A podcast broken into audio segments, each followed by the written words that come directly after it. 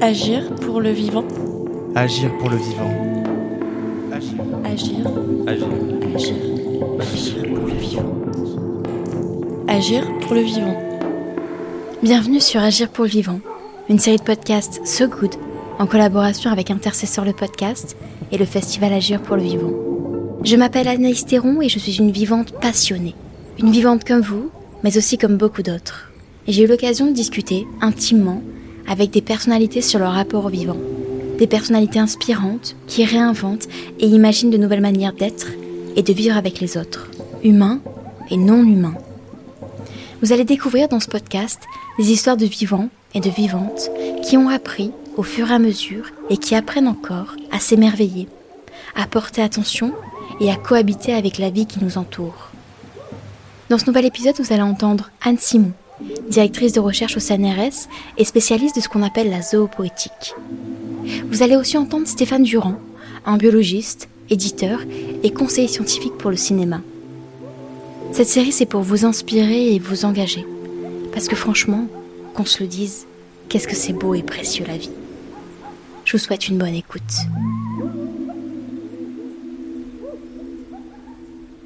Et tu choisiras la vie. C'est dans la Bible.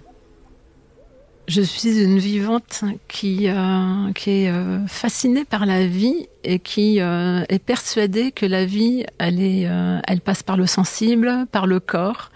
Donc euh, une intellectuelle, je dirais, euh, totalement incarnée, des pieds à la tête, du cerveau au ventre. Ce qui me rend profondément vivante, c'est de penser en rêvant, de rêver en pensant. Et pour rêver en pensant, souvent il faut marcher aussi. Euh, donc euh, j'adore, euh, j'adore randonner, randonner fort, j'allais dire, randonner puissant, un peu parfois à la limite de mon corps justement. J'aime dormir dehors. Ce qui me rend vivante, évidemment, c'est d'être traversée par les livres, par les écritures et par des écritures dont on croit toujours qu'elles sont abstraites parce que c'est des petits signes de petits signes noirs sur des pages blanches par exemple ou des petits pixels qui viennent euh, qui viennent se frotter à nos yeux mais en réalité euh, ce sont des pattes de mouche sur du papier d'arbre parfois du papier animal. Alors on voit déjà que la vie la littérature et la mort euh, sont entrelacées puisque si on écrit sur du vélin on écrit sur un veau euh, qui est mort. Donc c'est très étrange de se dire que pendant très très longtemps, on a euh, écrit avec des encres qui étaient des encres végétales, des encres animales, sur du papier animal ou sur du papyrus, avec des stylets qui étaient en roseau, il y a cette euh, sensorialité, cette euh, du livre qui me plaît beaucoup. Ces livres qui sont euh, parfois poussiéreux, bourrés de mycoses, de champignons, d'acariens qui nous posent des problèmes, mais en même temps, ce sont les livres qu'on préfère. Moi, je ne veux pas mettre la mort à distance. J'aime l'idée qu'elle passe à travers moi, qu'une fois je mourrai. J'espère que quand je mourrai, je euh, on aura le droit euh, là où je serai euh, enterrée, parce que je veux être enterrée pour voilà nourrir à mon tour. J'espère que je pourrai être, être dans un linceul, voilà, pas ou dans une boîte en bois, pourquoi pas, mais certainement pas dans une boîte hermétique, d'accord, dans ces dans ces boîtes, ces cages à poulailler là. De toute façon, depuis tout à l'heure où nous nous parlons, il y a des animaux qui vivent en nous et qui meurent en ce moment même d'accord, qui sont des bactéries. Souvent, j'imagine, parce que faut pas rêver. Hein, moi, quand je vois un acarien euh, en gros plan, pendant très longtemps, j'ai été allergique et puis euh, je ne le suis plus. Quand je vois les acariens en gros plan, je les imagine, vous savez, sur mes mains et tout, en train de faire des combats de titans. Et pourquoi est-ce que j'adore l'insecte de Michelet? Parce que euh, il, nous fait une histoire du monde à partir de la naissance des animalcules des tout petits insectes et il nous montre que nos Louvres, nos, nos Capitoles, nos pyramides, nos routes, etc. ont été construits à partir des débris d'animaux qui ont vécu pendant des millions et des millions d'années. Et c'est pour ça que le sable est si précieux. C'est pour ça qu'on doit respecter le sable. On en fait des, on en fait des HLM ou des humains qui y vivent, ils sont malheureux. Voyez, tout, tout est lié. Le, bonheur euh, politique des humains, des animaux, des éléments, euh, tout est relié. Chaque fois qu'on maltraite le sable, chaque fois qu'on maltraite des animaux, eh bien, vous pouvez être sûr qu'on va maltraiter les, humains qui sont obligés de travailler là-dedans, qui sont obligés ensuite d'y vivre. Donc, changez votre regard. Dites-vous que euh, une souris, par exemple, mais c'est merveilleux de voir, euh, de voir une souris, euh, elle se nettoie tout le temps, euh, ça n'est pas sale. Alors je vous disais, je suis pas idéaliste, et donc moi régulièrement je fais des conseils de famille avec mes deux, mes deux primates notamment. voilà, maintenant ils sont, ils, sont devenus des oiseaux, ils ont pris, parce que les humains sont des hybrides, hein, ils ont pris leur envol. Mais on avait des souris régulièrement dans, dans notre appartement. Et puis il y a un moment où c'est pas possible. Euh, on a chacun des seuils. Alors ce que je conseille à chacun, c'est d'augmenter euh, les seuils euh, dans leur maison, dans leurs appartements, dans leur jardin, de, des animaux qui leur répugnent. En tolérer d'abord un, deux, trois. Chaque fois que vous voyez, alors moi il y a plein d'araignées chez moi. J'adore les toiles d'araignée. Je, trouve c'est le cosmos mis à, à, la disposition des humains, je dirais, pour que le cosmos devienne visible. Alors, euh, à tolérer une araignée, et puis deux, et puis trois, dites-vous qu'elle vous aide, que les chauves-souris vous aident. Tout ça, euh, ce sont des animaux qui, qui mangent les moustiques qui nous sont si pénibles. Donc, il faut laisser, euh, les laisser vivre. il faut accepter parfois de laisser un morceau de jardin, un morceau de, chambre, un morceau d'étage à d'autres animaux que nous. Alors les araignées, c'est pas compliqué parce qu'elles se mettent jamais en travers de nous. Puis si un jour la toile d'araignée elle est pas au bon endroit, eh ben, vous l'enlevez et puis elle va comprendre. Donc euh, ça pose, euh, oui, la question de la cohabitation. C'est pas toujours facile. Hein. Les gens qui ont une colonie de chauves-souris euh, dans leur toiture, ça sent pas bon. donc c'est c'est tout simplement négocier avec ces animaux et avec le clan de la famille pour savoir jusqu'où on va et jusqu'où et à un moment ça s'arrête. Je crois que ce qui relie tous ces sujets, c'est que euh, quand on essaye d'exterminer les uns et les autres, euh, qu'on euh, les colonise, qu'on les enferme dans des eaux pour les humains à la fin du 19e siècle et jusque dans les années 30, qu'on traite une Vénus autantote de guenon, un arabe de raton, un juif de vermine. Ensuite, les juifs ont été gazés avec du zyklon B, qui était le, le qui était un insecticide.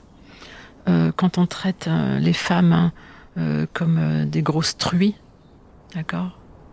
Et qu'il y a des Undermenschen, qu'il y a des sous-hommes, que les animaux sont considérés comme des bêtes brutes, hein, comme, eh bien, ça fait effectivement système et ça renvoie à quelque chose de fondamental dans l'humain qui n'existe pas chez les animaux. Donc là, c'est vraiment une différence ontologique. C'est la bestialité.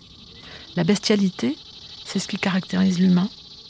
Et euh, on est une espèce extraordinaire. Hein.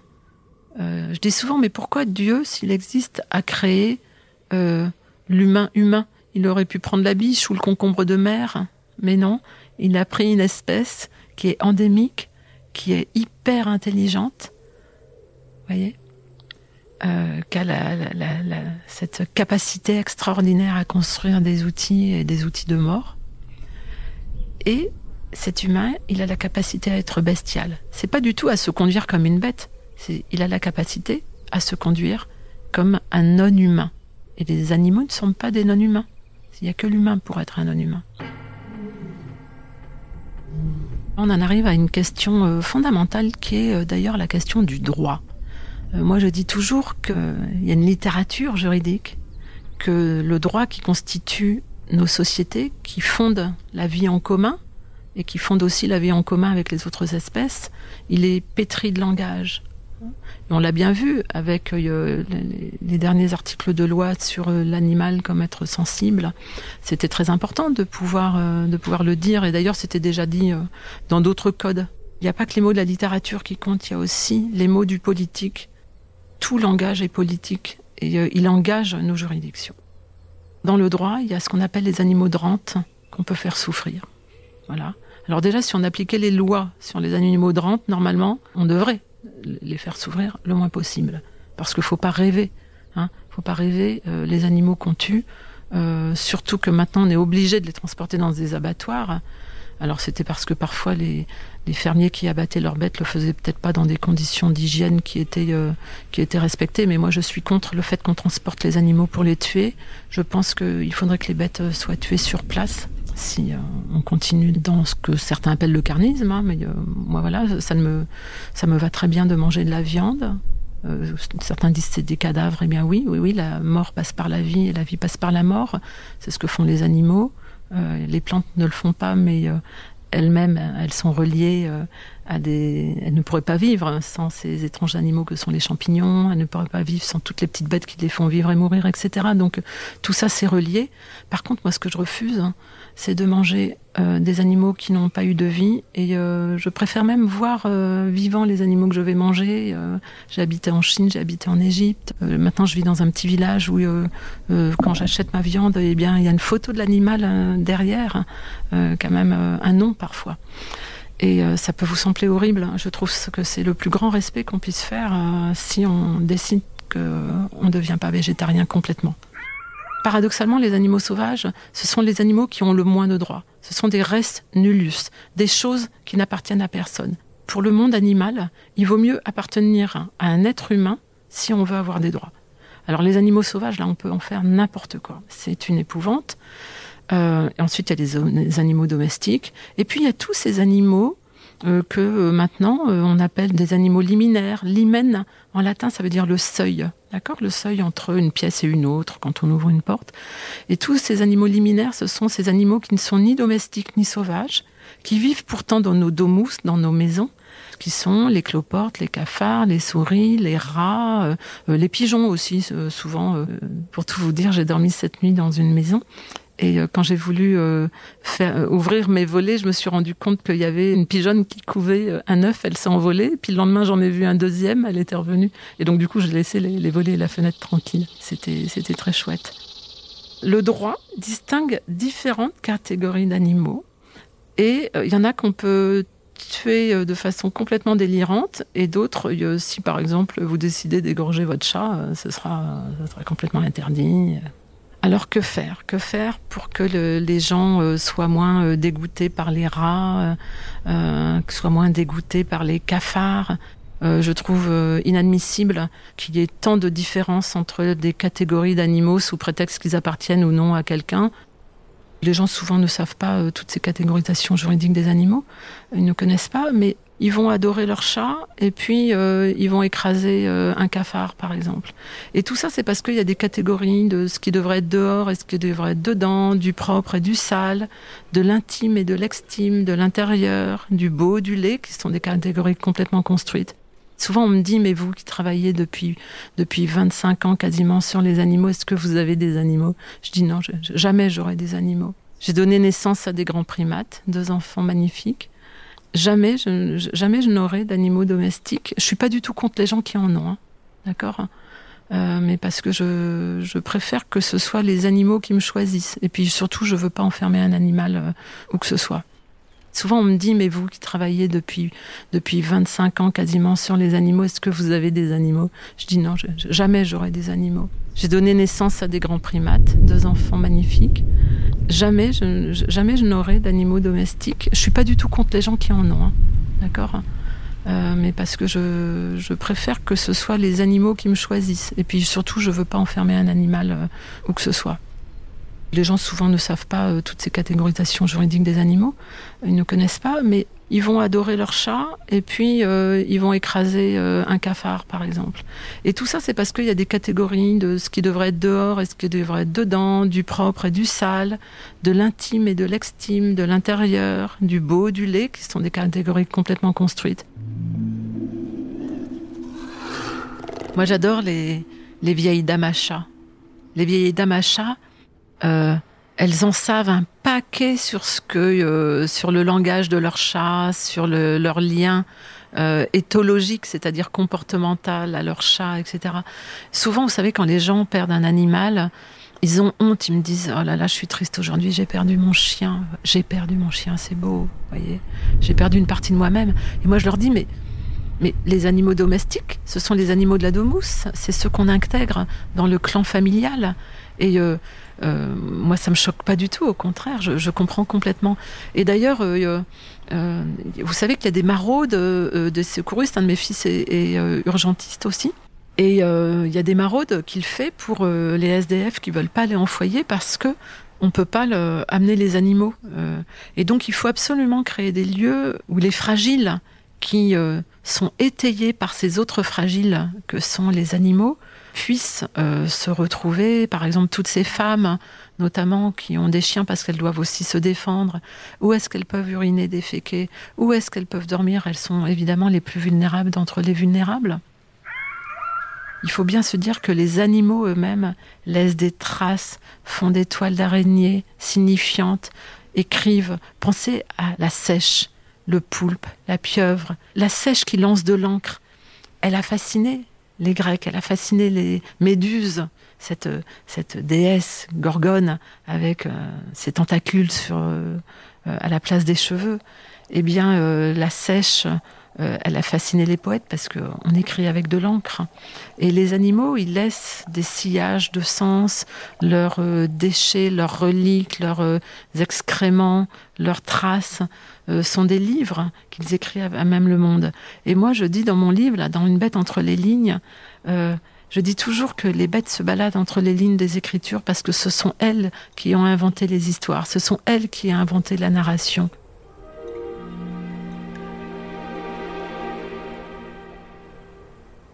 Ma caractéristique, enfin, ou ce que je, souhaiterais euh, euh, être et ce vers quoi je, tends et ce pourquoi je, travaille, c'est justement de, de, faire disparaître les catégories. Euh, j'ai envie de tout mélanger, quoi. J'aimerais être un, être hybride et m'hybrider le plus possible avec tout et n'importe quoi. L'enthousiasme, c'est vraiment mon, mon carburant, c'est mon énergie. Je pense que ça s'apprend le, cet émerveillement le, et, et l'enthousiasme. Et voilà, j'ai eu euh, le, hasard a fait que je, suis né dans une famille euh, où euh, cet émerveillement était un peu le, quotidien. Donc j'ai baigné dedans depuis depuis toujours. Hein, finalement, avec des parents vraiment émerveillés par toutes les choses de, la vie euh, humaine et non humaine. Donc voilà, mais je, pense que je pense que ça, ça s'apprend. Oui, ce que disait euh, Sophie Marinopoulos.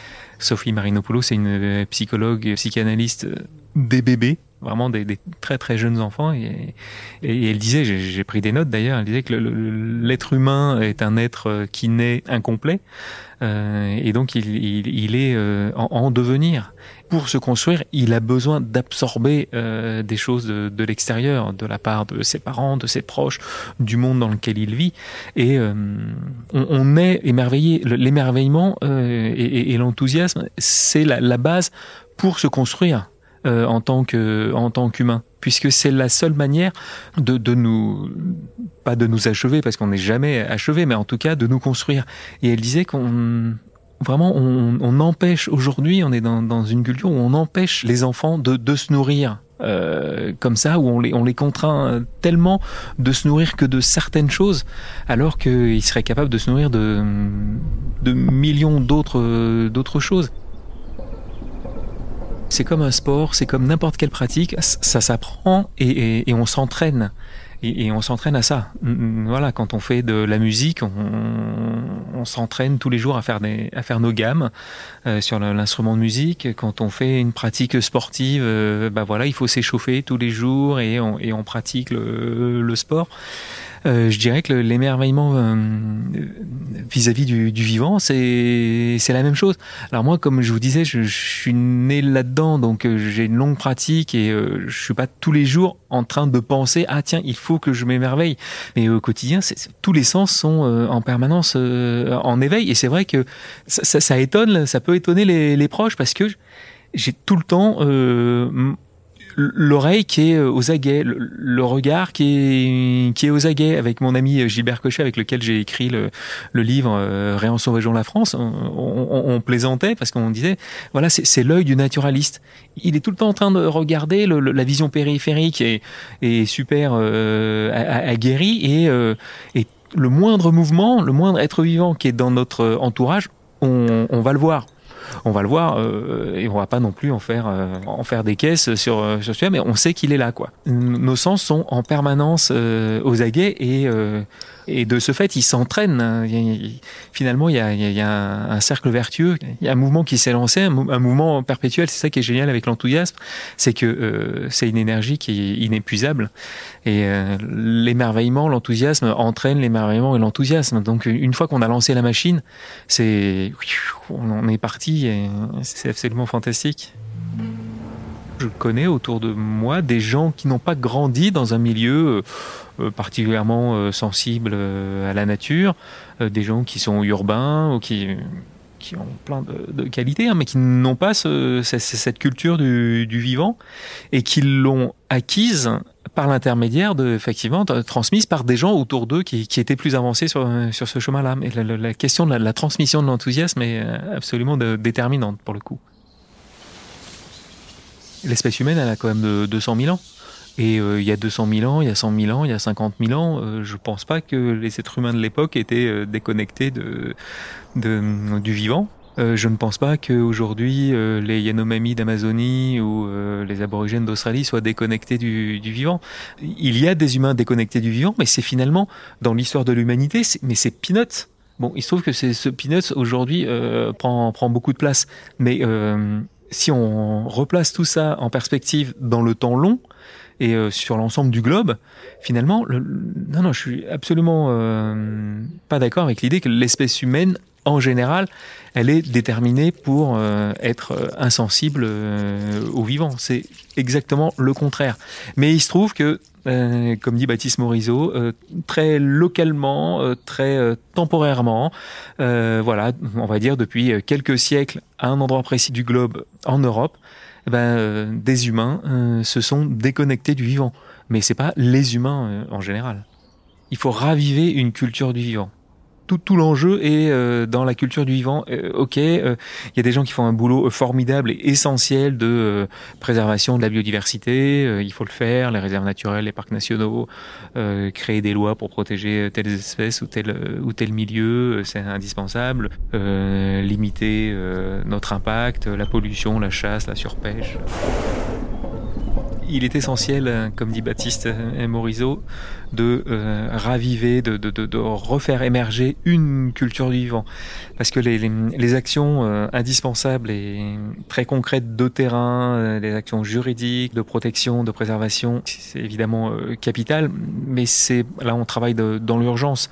L'idée, c'est que avec cette culture du vivant qu'on appelle de nos voeux, c'est qu'on parvienne à un stade où on n'est plus à travailler dans l'urgence à, à, sauver les meubles, mais que le vivant et euh, diffusé, euh, instillé dans notre culture par tous ces ports et par tous ces aspects que euh, s'inquiéter de, de tel animal ou de tel arbre dans une discussion de café du commerce soit aussi banal que euh, quand on rencontre un ami, on lui demande des nouvelles de, de ses parents, de sa famille. et ben l'idée c'est qu'au café du commerce on demande des nouvelles de, bah, de tel arbre, de telle montagne, de tel fleuve ou de tel animal. Il faut que le, le, le vivant fasse partie de nos préoccupations euh, les plus quotidiennes, les, les, les plus banales. Oui, il faut qu'il y ait des naturalistes, il faut qu'ils fassent leur, travail, il faut qu'il y ait des biologistes, des écologistes qui, qui étudient euh, la nature, les comportements, la biologie des espèces et euh, des interactions entre les espèces, évidemment, parce que c'est la base. Mais il faut que les philosophes, il faut que les écrivains, il faut que les artistes, les danseurs, les peintres, les poètes, euh, il faut que les juristes, il faut que euh, les architectes, les urbanistes, il faut que tout le monde s'empare de, la question, absolument tout le monde. Il faut que ça devienne euh, une composante de, tous les métiers, de tous les aspects de, nos vies quotidiennes. Il y a quelque chose, il y a, une dimension absolument cruciale qu'il faudrait que les, gens intègrent, c'est euh, la dimension familiale. La clé n'est pas la question de la peur. Culturellement, on s'est formaté pour que ce qui était libre et indompté, il fallait s'en inquiéter, il fallait le craindre parce que euh, c'était source de danger. Les animaux sauvages, c'est des animaux qui vont nous manger ou qui vont euh, nous faire du mal ou qui vont nous transmettre des maladies ou qui vont détruire nos, nos, récoltes, détruire nos, nos, maisons, détruire nos cités. Il y a vraiment eu une lame de fond culturelle, hein, il n'y a, a, pas de mystère, hein, qui nous a appris à, à, nous méfier et à avoir peur de la nature. Nous nous sommes repliés entre nous avec dans des cités la cité, la ville, qui se calfeutre euh, derrière ses remparts, elle tourne le dos à la nature.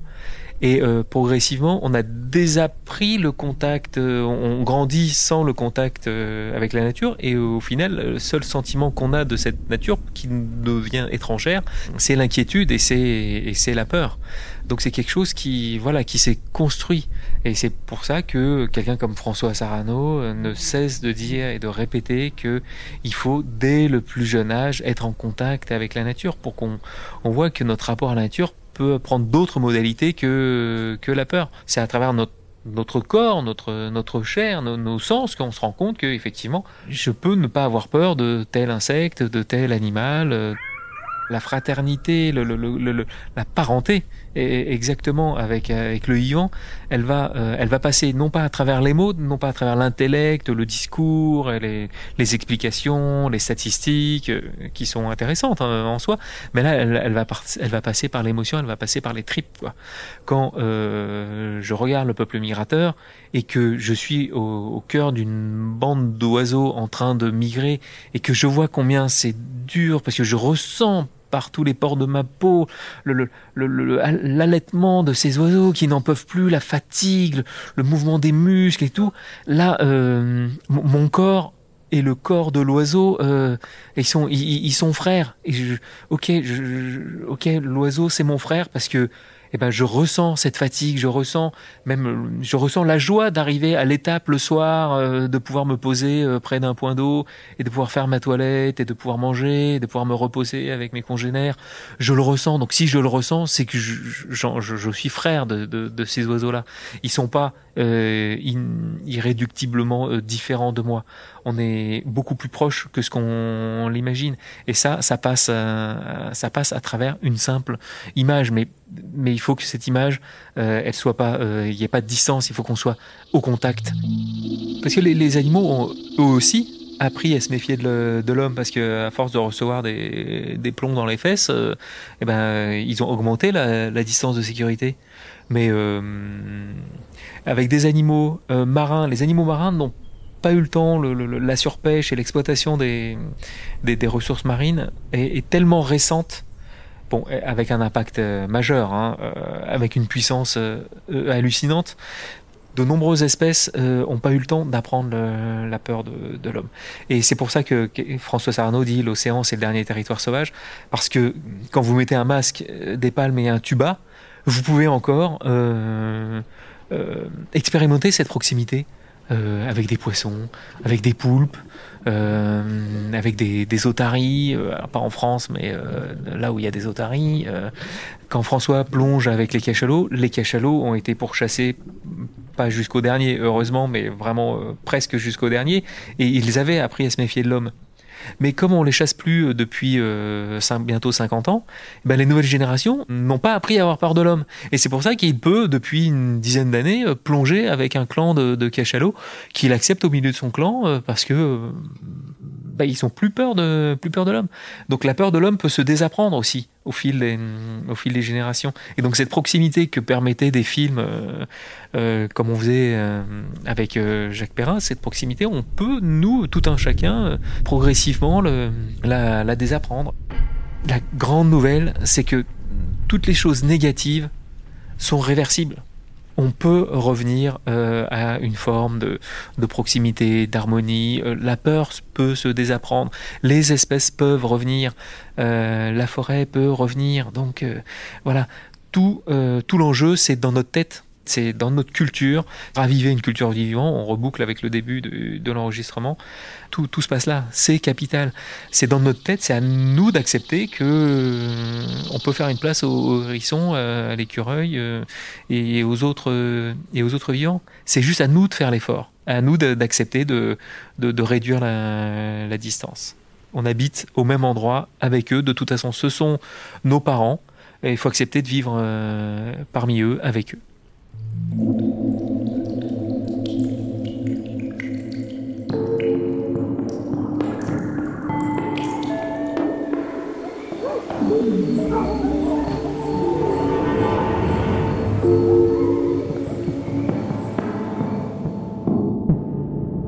Agir pour le vivant.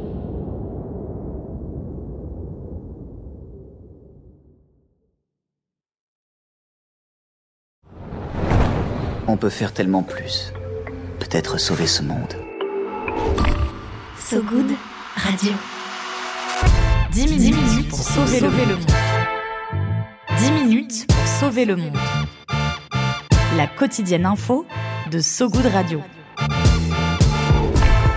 Salut, je m'appelle Diane Poitot. Et moi, c'est Romain Salas. Accordez-nous 10 minutes et on vous donne de quoi sauver le monde. La quotidienne info de So Good Radio qui vous veut du bien. Un tour du monde de l'actualité. De Kuala Lumpur à Saint-Étienne jusqu'à l'Antarctique. Des tortues étoilées enfin protégées aux résidences d'artistes en hôpital psychiatrique. En passant par la défense des personnes transgenres au Minnesota. Bref, on parle de tout. Des infos les plus positives du jour, de celles et ceux qui essaient de rendre notre monde un peu moins pire. Ça s'appelle 10 minutes pour sauver le monde. Retrouvez-nous sur toutes vos plateformes d'écoute préférées. Vous allez voir, ça met la pêche. La super pêche. 10 minutes, 10 minutes pour sauver le monde. So Good Radio. So Good